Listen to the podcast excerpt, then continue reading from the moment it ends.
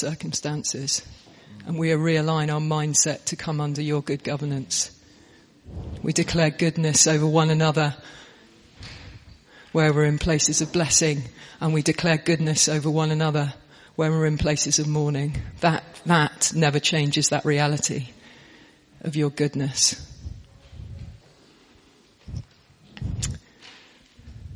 And we pray uh, as Simon speaks now, we receive ministry of your goodness. We don't have to do the kingdom work. We get to, we get to do the kingdom work. That's the greatest privilege and invitation we will ever be given. We get to do this incredible work that lasts forever, this co-laboring work that bears fruit, that is not a fiction, that will stand. And we just say, we say yes to this invitation, this privilege that we get to do this. Amen.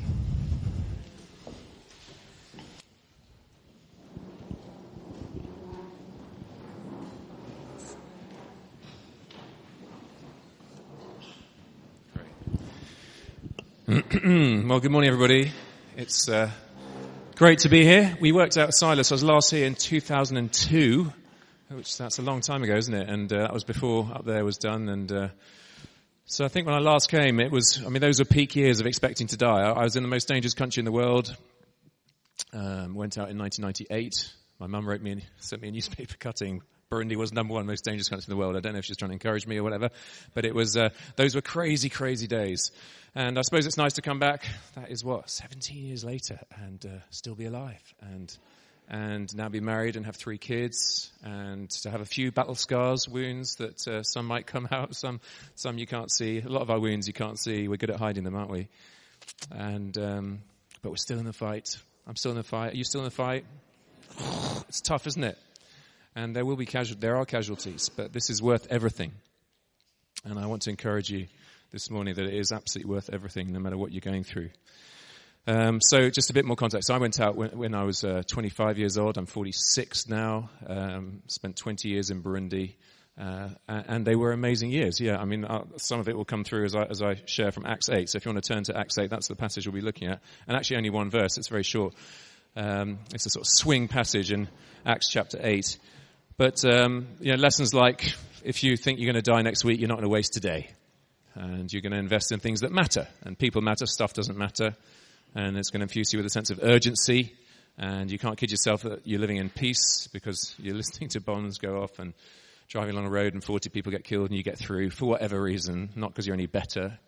It's just there's mystery and ambiguity in faith, our journey, isn't there? and uh, bad things happen to good people, and some terrible people are incredibly, you know, it's just a, the psalmist shouts out to God with that sort of some of the irreconcilables it seems in the messiness of our life. So I, as, I, as I share with you this morning, I'm just well aware, you know, I, I know, I know probably about uh, 20% of you guys here, most of you I don't know, but I, I, know wherever you go, you know, it's an incredible privilege and heaviness that you feel at front speaking to people because there's pain in the house. There's stuff that, there's dash dreams. We heard some, some, some dreams that did happen. We heard largely good stories with some acknowledgement of the messiness of life. But yesterday I was at a talk, um, in Birmingham, a guy was sharing about, you know, losing, losing a baby. And, but as they were in the process of losing the baby, his prayer was, Lord, you, if we, if the baby survives, you are good. And if the baby doesn't survive, you are still good. And, and that's clinging on to God, isn't it? So if you're going through a hell of a time and it doesn't seem to be working out as you, as you, as you thought it would, as you hoped, you know, that's just reality of life. And, and, and maybe because we're in a Western environment and we're in a culture which sort of says that everything can work out well and should work out well, and it's that we've got a divine right to happiness and, and peace and prosperity and purpose and all those things. You know, brothers and sisters in Africa and, and across the world, they don't they have a di- different worldview. Life is beep, you know, it's challenging, uh, and yet God is still glorious and He's still faithful, and the one who calls you is faithful and he will do it. That'd be one of my, you know, promises. 1 Thessalonians 5.24. So yeah, so spent the time out there. Some of, my, some people I care about have been killed in the meantime. I haven't been killed. I, I, th- I thought, I thought it would be. Um, I've been royally shafted and let down in those last 17 years by some people that I trusted completely. Um, I've been slandered and uh, maligned. I've had two years of chronic fatigue that was quite hard work. But actually, out of that two years of chronic fatigue came this book, which a number of you have. And so one of my choices was, you know, that's, that's a daily shot in the arm to make good choices. But one of my choices in writing that book, I was, I was lying in bed, I could choose self-pity. I could choose to redeem this time, Lord. I don't know what's, you know, I'm not happy with this. I'm not going to settle for this. I'm going to pray for healing, but you can still use my brokenness. And that has been used and that's been massively used. Tens of thousands of copies sold. If you want to get that afterwards, do grab that. Uh, choosing life. Um, so, uh, but, but in the midst of uh, sort of some of the grim narrative I shared there, we've also seen probably two, 250,000 people come to Jesus. We've seen uh, witch doctors come to Jesus. We've seen demons cast out. We've seen cripples walk. We've seen psh, blind see, you know, and so there's everything in that mix in the highs and the lows, and that's just that's just journeying with Him. And and He has, as we were praying before the service, someone prayed in that uh, Hebrews, uh, sorry Ephesians three, to the God of the immeasurably more than all we could ask for or imagine. And as I look back on 20 years of ministry, he did do immeasurably more than all I could ask or imagine. I mean, we built five schools. They're all the best school in their province because we believe in excellence in Jesus' name. One's first accredited school for you to get to universities in America. We got Street Kids Project. We pioneered the first uh, AIDS Christian project in the country. We, we built three orphanages and my opinion would be they'd be the best three orphanages in the country. That's, that's subjective and biased, of course. But, uh, you know, the, the love in the house is amazing and people being raised up, marching to the beat of a different drum. You know, the good thing about being in the long form, we have to be in it for the long haul is that, you know, you get to preach and I preached this one meeting, this girl, lady now came up to me and said, Simone, Simone, Orani Buka, do you remember me? I said, sorry, I don't remember. She said, 15 years ago I was one of, the, one of your youth camps and now I'm a member of parliament serving Jesus there. Like, come on, Lord. Because that's the long-term vision, isn't it? And as you speak like now, right now, uh, you know, what, what the seed's being sown and we're in it for the long haul. But when I preach around schools in Burundi and I'm going back in a couple of weeks time, it'd be like, you know, we don't have small dreams. Because in 10 years, 15 years, you might be a member of parliament and you might be a lawyer or a teacher or a nurse or a doctor or, you know, physician, whatever, you know, our dreams are here. Um, under God to shape and shake our nation. And we have seen the nation shaped and shaken. And do come tonight if you want to as I was looking at that city stuff. Not that I feel like I've got silver bullet or answers more than anyone else, but coming from the outside, maybe some sort of fresh challenges on that one. But we, I don't know whether literally we were used to stop walking here in Burundi. I don't know that because it's hard to quantify because war in the end didn't break out. But in 2015, we sort of uh, stuck our necks above the parapet as the church went to ground. We counted the cost, said we are ready to die for this message, and it is worth living and dying for. And maybe I told more of that story tonight, but it was it was amazing um, to see how the Lord used us. And yeah, Burundi is in a hell of a mess. Um, and we're the hungriest country in the world, got the highest rate of malnutrition, the bottom three in terms of numbers uh, of poverty. Um, so it's tough, but the Lord is bringing many people to Himself, and it's in the darkest places that light shines brightest. Amen. And so I'm coming from a different context this morning, but I've recently landed back in. So two months ago, I moved with my family to Bath. Uh, Bath and Burundi couldn't be much more different. And, uh, you know, so we've set up there and I'm just trying to live passionate, radical lives, surrender there. Different contexts, different challenges. So more aligned to maybe with, with, with your lives there. So I come back in. Um, so yeah, that's a bit on me. Now, if you've got your Bibles, so last week we heard uh, from Sarah, and I, I, listened to it on the web, and you heard those great stories from her own journey in terms of the miraculous, you know, miracles of, of provision and, and, deliverance and healing and protection, and and I hope you, you know, that was edifying. Listening to that, God is at work all the time, over there and here, and uh, so I'm following on from that, and we're now looking at a, a sort of sort of linchpin verse in the Acts narrative. And uh, it's only one verse as a springboard, really. So at the end of, of Acts 6 and 7, it's uh, Stephen, he, he shares his testimony, he gets stoned, and Saul is there giving his approval. And then verse 1, sort of 1b, if you like, a great wave of persecution began that day, sweeping over the church in Jerusalem. And all the believers except the apostles were scattered through the regions of Judea and Samaria. That'll do, I think. But it's uh, so it's a pivotal verse. Why is it a pivotal verse? And we're looking at this through the frames of your three things, which is, you know, the the, the, the presence of God, the power, and the purpose. The power of the Holy Spirit that we got, the presence of God meeting together and, and, and being sent out, and then the mission, the, the purpose. So those are your th- sort of three lenses. We're looking at those those through. But essentially, you know, in Acts one eight, the Holy Spirit came. Sorry, the promise came. Jesus, he said that the Holy Spirit will come. You will receive the Holy Spirit when the Holy Spirit comes, and He will give you power, won't He? Power to testify. It's funny, I know that verse better in, in. Sounds better, doesn't it? You receive power and the Holy Spirit comes and you will be my witnesses in Jerusalem, Judea, Samaria, and to the ends of the earth. And so this far, thus far, they're just being scattered, aren't they, to Judea and Samaria. So they, they're getting it. But, but do, you see that they, they had that promise and then Acts 2, the Holy Spirit comes, you've got Pentecost, and then, and then there's a bit of persecution, a bit of trials, there's lots of uh, dynamic growth, and it's all happening. Acts 5, as we had last week, lots of miracles happening. But, but had they really got the promise and what the, what the command was and, and how they, how far they meant to go? No, they were, they were still in Jerusalem. So they were being obedient at one level to the kingdom, but they hadn't really got it yet. And that re- revelation came at, in the end. The Holy Spirit, the sovereign will of God was that they, they were pushed out. They pushed out how, through persecution. It was persecution that God chose as the narrative to get them out of Jerusalem and to move beyond. I don't know if you ever noticed that before. And actually, in the end, it wasn't the superheroes of the faith. I mean, clearly we, we know Paul, we know Peter, and they had a massive apostolic role, but it's the unknowns of Antioch that really pushed out to the frontiers, to the, to the ends of the earth. And that's us, and, that, and it's reached us. We are kind of the ends of the earth. Burundi is the end of the earth from, from their context. And the gospel have, has reached us and, and is continuing uh, to, you know, ta ethne, all those people groups. Every people group must come into uh, contact with the gospel and must have the opportunity before Jesus is going to return. I was, I was a couple of weeks ago. I was preaching in America, and and it was this missions congress, and it was it was very humbling to be with brothers and sisters who had seriously suffered for following Jesus. And that's not belittling if you've had any sort of coming to faith and your parents have rejected you or, you know, you lost your job out of integrity, uh, of standing for righteousness in the workplace. That's very real, our suffering. It doesn't belittle it to say that these guys who, you know, uh, death threats and, and, you know, all sorts. It's very humbling. But it, it was, it was brilliant for me to sort of realign myself and, you know, how, what is this worth?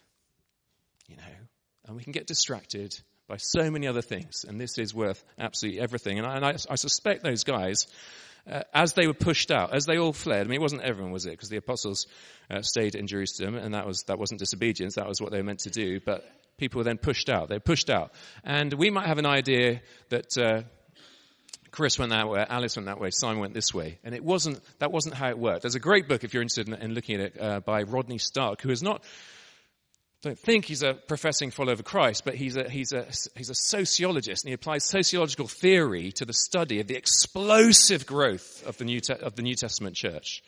And he comes to the conclusion, because it took three centuries, mostly of persecution, that led to such explosive growth of the church, such that when Emperor Constantine proclaimed, declared it a Christian empire, um, and converted himself, well, was it genuine conversion or was it political expediency? Because the Christians had won in a sense that they had so modeled kingdom values that he guesstimates through his, and it's a guesstimation, but, but he guesstimates that over half the Roman Empire were evangelical Christian. They, they, they weren't just talking good game. They weren't sort of just uh, churchgoers or anything. It, it wasn't culture. It was conviction that led to getting out there, that led to when there are a number of plagues going on where literally people, family members were dumping their other family members on the streets so that the rest of the family wouldn't die. Christians went and were willing to nurture them and take care of them and, and, and die in the process most of them. But that was the power of the witness. It was so incarnational. It was so costly. And, and so persecution under God's sovereignty has often been the vehicle of, of the refining and purification of the church. And I don't know what that looks like for us in the coming days. But it's not something to be fearful of, but it's, it's probably confusing. I suspect, I'm sure, they were bricking themselves, you know, when they, when they, were, when, they, when, they, when they fled. They were completely out of control. And as I say, it wasn't just you know individuals. It was it was um, it was us. We went as an oikos, an oikos, that Greek word for sort of extended household. So it was groups of ten and twenty. It was me and my household, my cousins and auntie living with us, and and extended you know servants and that sort of stuff. We moved as groups of fifteen or twenty or whatever in different directions, and that was God's chosen vehicle historically for the explosive growth of the church. So church, big church, has a role. Absolutely has a role. It's beautiful meeting together, isn't it? But actually, it's also you know, it's life groups and not just nominal life groups. It's doing life together. And what does that look like for you guys here? So I'm, I'm just going to, and these are regular themes that I come back to that I preach to myself all the time. Um, I'm just going to come back to imagining what it was like to be those guys being persecuted and being sent out and, and, and the sort of building blocks upon which they had to choose to live their lives, if you like. And before I do that, just that, that, form there. Wherever I go, I'm, I'm still alive, and my guys are still alive. Most of them are still alive. A few have been murdered, but um, we're mostly still alive because people pray for us. So you don't have to sit your name down. But if you sit your name down, there's a sheet down there. Did I give that to you? And one there. Can you grab that? Just pass it along. They asked me to get people to pray. So, so you know, it, it, for example, two months ago, we sent out 700 evangelists.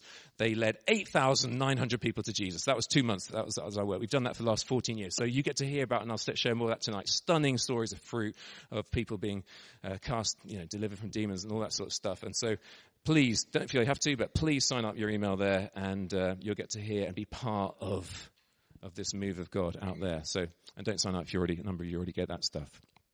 But thank you. If you will pray for us. Beautiful. So, so these guys have been sent out, uh, or, or, sent out. They've been told that you're going to receive, and the Holy Spirit has now come, and we received him. Maybe we sat sat on the blessing for a few weeks, and we've seen some. And Peter's had a bit of a hard time over there, and maybe I'm going to suffer. I'm not going to choose to suffer, but and then boom, it comes, and they're sent out, and it's confusing. I don't know where I'm going to go, and I'd probably lost my job. You know, the job was back there in Jerusalem.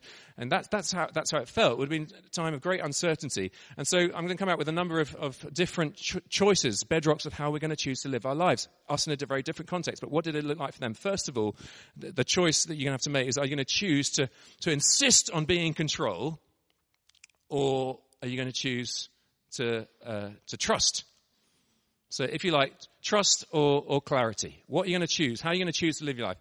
Trusting God or insisting on clarity. And I know that I like to be in control of my life. I know that I like to know that there's enough money on the bank account for the end of the month to pay all the bills. I know that I want to be able to, as a father, to provide everything for my kids. I, I know that I want to be, be, just be safe. And those, those are legitimate concerns and desires to have.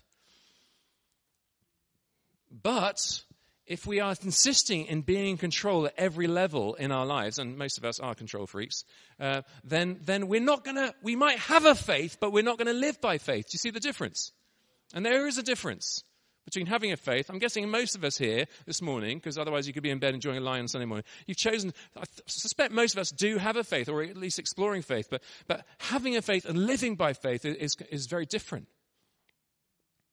It was Hudson Taylor that said, unless there's an element of risk in our exploits for God, there's no need for faith. Unless there's an element of risk in our exploits for God, there's no need for faith. If we are playing it safe at every level, and if you've got your ducks in a row and you're, you know, then, then you, don't, you don't need to take any risks. You don't need to step out of your comfort zone. And so you, you might have a faith and you might have your name written in the Lamb's Book of Life and, you know, ticket to heaven, but it's so much more than that. So you can have a faith but not live by faith. And so we're going to choose clarity or, or trust. And these guys, I, I, presume they chose trust because things they didn't have the luxury of choosing clarity. Uh, there's a guy called uh, John Kavanaugh, he was a brilliant ethicist, and he went to Mother Teresa's House of the Dying in Calcutta, and he was seeking clar- clarity for the next chapter of his life. And I don't know whether it was a midlife crisis or, or whatever, but there he was. And on the first day, Mother Teresa came alongside him and said, as, a newbie volunteer, can I pray for you? And he's like, yeah, bring it on. You know, I've traveled thousands of miles for the great Mother Teresa to prophesy into my life and, uh, and speak truth. You know, yeah, this is what I've come for. 6,000 miles. Come on. Yeah, pray. Pray, Mother Teresa. Thank you. Pray that God gives me clarity for the next chapter of, uh, of my life. And, and her indignant response shocked him. She said, no. I will not pr- pray for clarity for you. Clarity is the last thing you are holding onto and you need to let go of. He's like, what? I mean, you, the great Mother Teresa, you look like you've got loads of clarity in your life. She said, I have never had clarity in my life. What I've had is trust. And so I'll pray for you that you trust him. Genesis chapter 12. Do you remember when God called Abram? Genesis chapter 12, 1 3 says, Leave your country, your people, your father's household, and go to the land I will show you. And he doesn't say go to Moray or wherever. He says, Go to the land I will show you. As Abram, and verse 4, so Abram left as the Lord told him. He walked in obedience. And as he moved, then he was shown. And it was messy, wasn't it? And he screwed up, which is comforting. You know, he still, you know, had to go off and rescue his nephew Lot, and he lied about the identity of his wife Sarai, and, you know, there was, there was all sorts of mess, which is, all makes the Bible all the more compelling, doesn't it? Because it's not redacted, the screwed upness of our biblical heroes. It's like, I can relate to them because they didn't trust you the whole time and they messed up and they wavered through unbelief and that sort of stuff.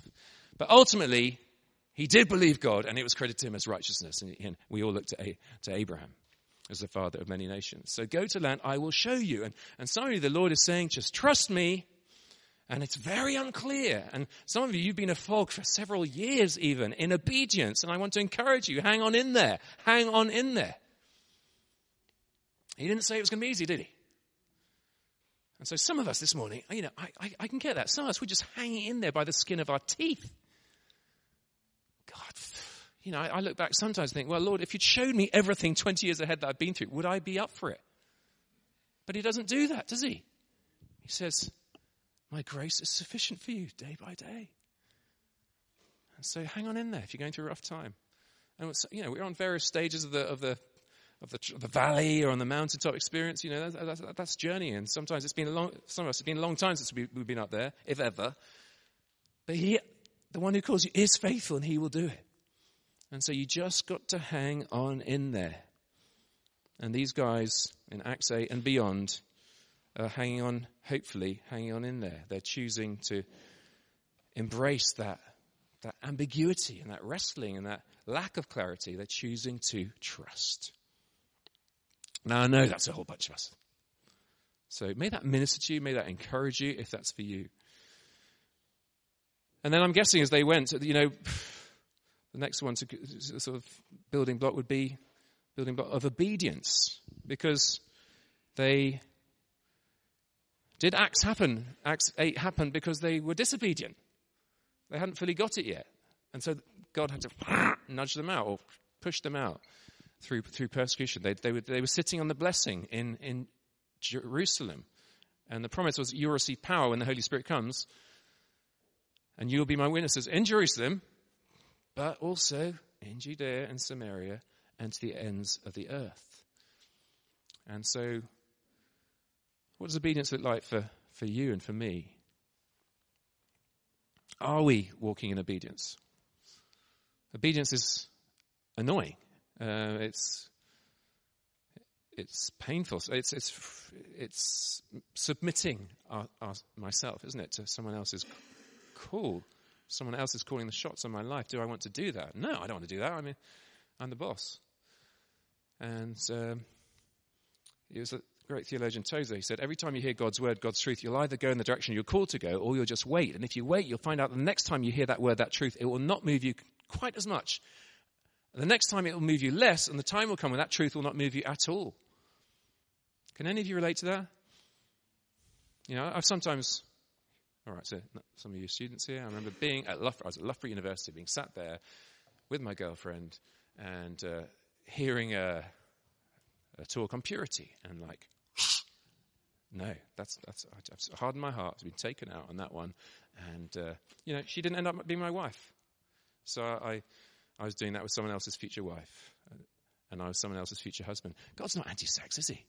It's a beautiful creative gift to be used in the right context. He said, just use it in the right context. Trust me. Walk in obedience. That's costly. That's really costly for some of us. Think, what does that look like? Or finances. Or ethics in the workplace.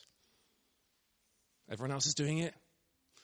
I've got a friend right now who's on the edge. He's, he is, uh, on paper, a multimillionaire in the city, but he's about to go bankrupt. But I don't think he will. He's got a month. I think the Lord's going to bail him out. And because he's just got a massive, massive potential customer this week. I mean, it's always down to the wire with him, but he says, if I fail, all the companies in my line of work in the city will, will say, you cannot run a business honestly and succeed. And I, surely the Lord's got to bail him out. So could you lift up John uh, you know, Father, right now we pray for him and we pray for breakthrough in his business so that it will be a testimony to your glory that integrity is worth it. Amen. We agree. So what, you know, all sorts of areas. What, what, how is the Lord speaking to you about obedience this morning? And have you hardened your heart in one area? Because it's cramping your style. How's the Holy Spirit talking right now? Next one. Um, another building block is are we going to choose, I'm so preaching this to myself, uh, those guys could have been uh, deeply negative and cynical and, and pessimistic, and or they could choose to still believe and hope. So I'm going to say cynicism or, or, or hope. Hope Chapel. The biggest battle I've had in my life in Burundi has been to hope or to cling to hope. You know, my narrative uh, when I was last here in 2002 would have been, we're in a hell of a mess, the most dangerous country. Well, we're now the third most dangerous. So that's progress, isn't it? Um, um, but you know, we were probably the second hungriest. We're now the hungriest. And, the narrative, as I came back year after year, it's like God's doing incredible stuff, and we're on the way up. And then 2015, it kicks off again. And almost overnight, if not overnight, over two weeks, our country went back 20 years. 20 years of development, of rebuilding, of brokenness, of half a million people fleeing the country, of traumatized children, of and we choose to hope. But it's costly. Much easier to be cynical. Much easier to check out. To look after my own. To disengage, harden my heart. We choose to hope. And hope isn't ethereal, it's action. It's action. So you've got mainly, mainly two different groups essentially you've got cynics and saints. Or the other people in the middle, they're living some delusional ground. And, and uh, but, I think the cynics and the saints have got it right. Maybe, but, it, the, but the only difference in the cynics and the saints, because the cynics can just say, I'm going to look after, button down the hatches and look after myself, just take care of this. And the only difference between the cynics and the saints is the presence, the power, the possibility of hope.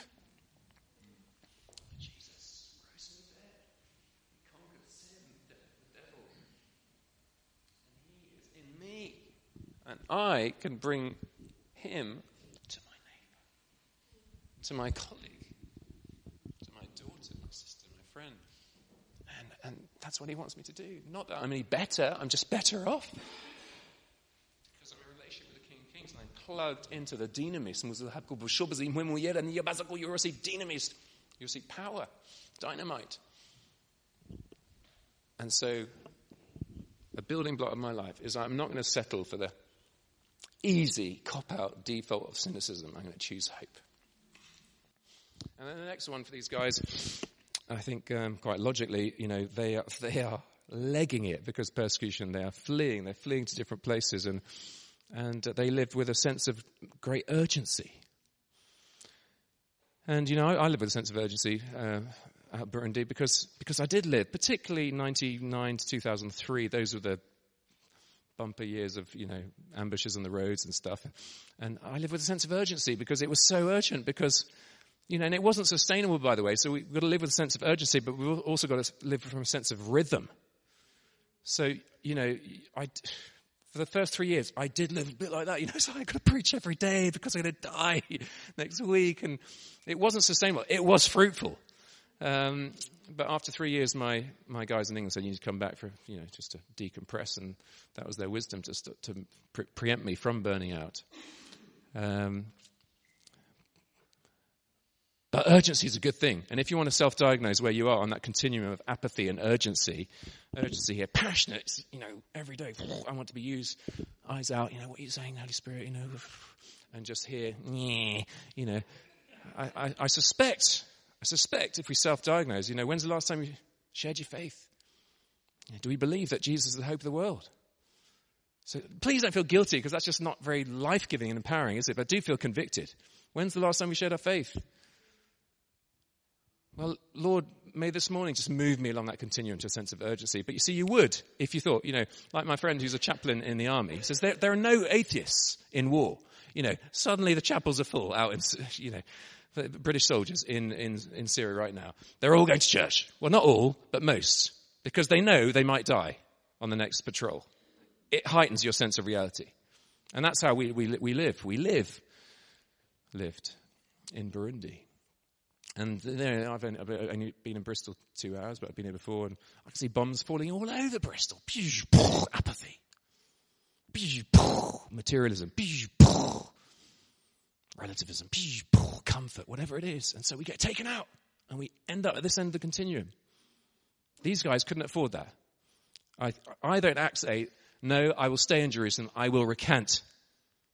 I'll stop it. Or if I'm willing to carry on subscribing to the Lordship of Christ, boom, I'm legging it, they're chasing me.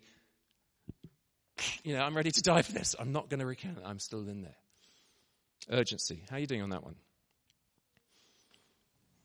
And I, I suspect they were probably fearful on one level, but I mean, they've just had the model of, of Stephen, haven't they? Who actually, as he's being stoned, he's saying, bring it on, essentially, isn't he? Oh, Father, forgive them, you know, radiating Jesus. Isn't that beautiful?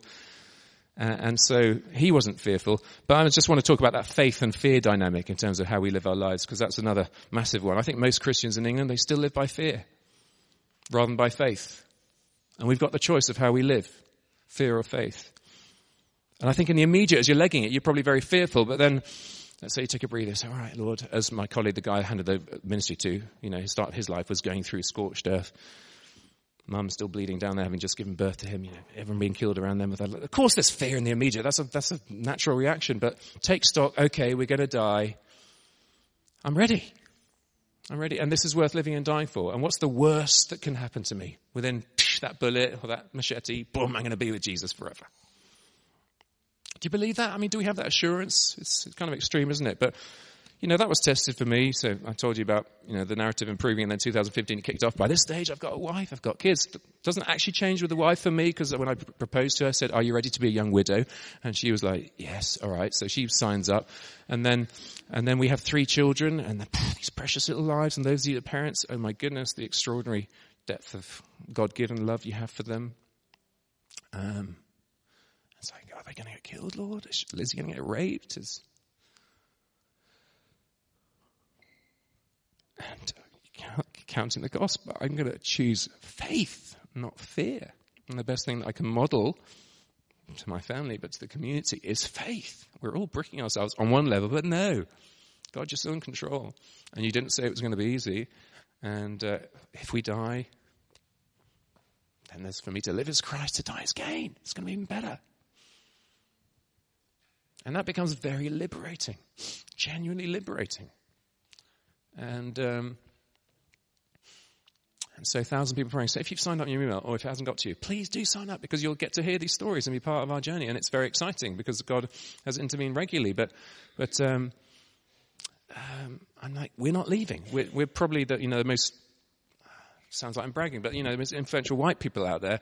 And so if we leave, everyone's going to leave you know, just from through longevity and what we're up to. And, and uh, so we're not leaving because we're Burundian, by the way. We've got Burundian with five of only ten white people, white Burundians in the world. You know, we, this is our nation. And, and Jesus didn't flee, did he? He, he was incarnate, God with flesh. He came down, left the cushiness of glory, the right hand of the Father, to engage in our mess. And so what does that look like for us? But for me, it's like, we are not leaving. And then, actually, the Lord took that decision out of our hands because my five-year-old, Josiah, he swallowed some popcorn into his lung. So he went down the wrong tube and he's, he's breathing like that. And so, so he needed, as, as it turned out, we went to the only US pediatrician left in the country. He needs to get on the next plane. He needs a bronchoscopy. That can't be done in country. You know, little tubes going, it's very little, you know, with the camera on the end to pull this thing out. And so that, that was how the, in the Lord's provision, he, he ordained that they left and I was able to stay. And, uh, Thank you, Lord. And there's more to that story, and I'll tell more of it tonight, maybe. But uh, anyway, thousands of people praying around the world. He had to finish his course of antibiotics for the operation. On the day of his operation, he coughed, and out came this kernel. Like, what do you make of that?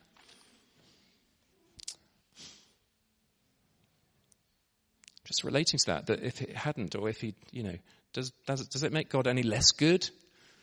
No, that, you know, in His mercy. And I wrestled with that. I wrestled with the fact that uh, they went back and there was a pastor's house that was free in Southampton. They moved in there, and, and the, there was a school up the road that said, "Yeah, come the next day." And so they had everything. Whereas my colleagues were in refugee camps; they didn't have free housing. Well, different kind of housing, different kind of non-schooling. So we're not any better, are we? It's just grace. Everything's a gift. And seeing things, let me talk about that one. Um, the biggest gift Burundi has given to me is the gift of gratitude. And as I relate it to these guys, you know, I wonder whether they're complaining. Uh, I wonder they're complaining or whether they were just grateful. I, I, I, don't know. They're, they're fleeing. I think when they take stock, and if, if we take stock of what's going on, then we've got a choice of attitude, haven't we? We can complain or we can be grateful. And, and uh, that's just, it's literally a choice. Uh, we can focus on things we don't have, or we can focus, focus on the blessings that we do have. And, and yeah, gratitude. This guy was trying to kill me, came to my house, had a grenade, he was going to said he was going to blow me up, but he written saying he was going to cut out my eyes, and that wasn't a fun experience, but it was a good experience because for the first time in my life, I said, "Thank you, Lord, that I can see." And you probably never thank the Lord you can see because it's it's an assumed right. But uh, that's the gift Burundi's given me. It's the gift of gratitude. Everything's a gift. If you see everything as a gift, you're going to live life differently, aren't you? And we need to hear it because our national pastime is moaning, isn't it? Complaining. And let's just be grateful. Grateful for what you have got. So, and that's a foundational building block of how we're going to choose to live our life. And um, as I think of these guys in terms of persecution, oh, I need to stop, do we? Okay. Come tonight. Loads more to share. Uh, um, but uh, yeah, that's some of my heart. There's, there's plenty more. So I'll save that for tonight. I'd love to talk to you afterwards. I didn't mention that book. That's a book on radical discipleship. 13 films, 13 chapters of a book uh, that go together if you want to do that in life groups. Um, be in touch on email. But let me pray. Why don't you stand up with me and let's, let's respond. Some of you might have to go and pick up your kids. I don't know what the deal is, but uh, why don't you lift your hands if you're up for that in terms of receiving a blessing, and let's press in. And I don't know, music guys, do you want to join? And Father God, uh, what we've heard this morning, it's, it's heavy, but it's reality. And you are the same Lord of Burundi as, as of Bristol. Same beautiful Jesus. Same mighty God. Same empowering Holy Spirit. And, and you are worthy. And we're meeting together like the early church right now. And they modeled it in a very costly way. And yeah, this passage is a challenge to me because maybe they'd got a bit too comfortable and they needed nudging or prodding or coaxing out of their comfort zones. Maybe that's a message for us because you, Holy Spirit, you were not sent for us to sit on you, sit on the blessing. We are, we're blessed to be a blessing. And so the three themes of presence, power, the power is for the purpose of mission. And so, Lord, I pray you'd fill us right now. Re- receive the Holy Spirit. As Jesus in the upper room. They were fearful. They behind locked doors, the disciples, when he came, said, receive the Holy Spirit. Lord, we want to receive everything we can get from you so that we can pour out from a place of fullness rather than emptiness. Oh, yes, Lord. And what did, what did you want me to hear this morning, Lord? Can't take it all in, it's too much. But what one thing, what two things? What word of encouragement do you want me to hear? What word of challenge did you want me to hear? Thank you that you, I can trust you. I can trust you that, that uh, you discipline your children out of love. And so it might be painful to receive some of that challenge, but it's it's for our good. I pray that all of us would count the cost and uh, make that choice to cling to hope, to be grateful, to trust, to not be afraid.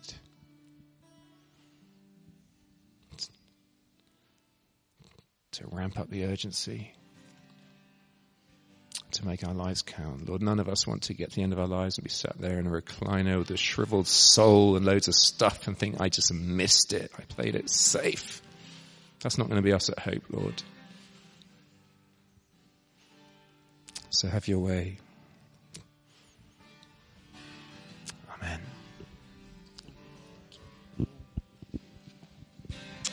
Yeah, um, one of the promises in uh, for the new covenant is we have hearts of flesh. And, and a heart of flesh means we can receive the word God has for us, and it's a liberating word. So we receive that word that you have for each one of us today, knowing that your word liberates us. Amen. For those who do have children, please go and collect them. But what would be great now is um, there's this invitational insight in James where it says it's not about simply hearing, it's about doing. It's a bit like watching a workout rather than doing the workout. One you've watched and the other one you get fit. And so if there is something you heard today that's a realignment, it's asking God, what does the action look like? I love that, that moment that hope looks like something. It looks like an action, something we, we actually do in our material bodies, in our material lives. So I bless everyone here to, um, to have that action, that realignment that you have for us that brings us into under under your good governance, uh, into your place of restoration for us. And I just remember Dietrich Bonhoeffer, who was a Lutheran pastor during the Second World War in Germany, who talks about the cost of disobedience is far greater than the cost of obedience. Because when we obey, we come under the good governance of God. When we disobey, we're under the tyrannical ruling of sin, which destroys us. And so we, uh, we as a church, we huddle, we gather together under the good governance of God. Amen. So maybe gather someone next to you and, and just say, this is, this is what he's, he's saying to me. This is what he's telling me to do. And it's in the obedience, in what we do with our bodies that the transformation and the breakthrough comes. It's in the going when we don't know where we're going that the liberation happens.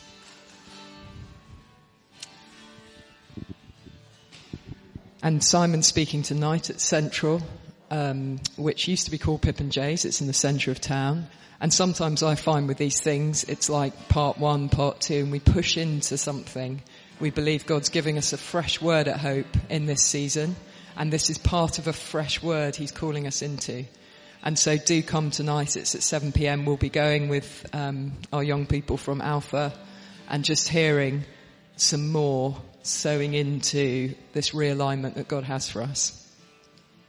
And do speak to Simon at the back or pray with him or pray with, with one another. But bless you. Have an amazing day and we will see you next week.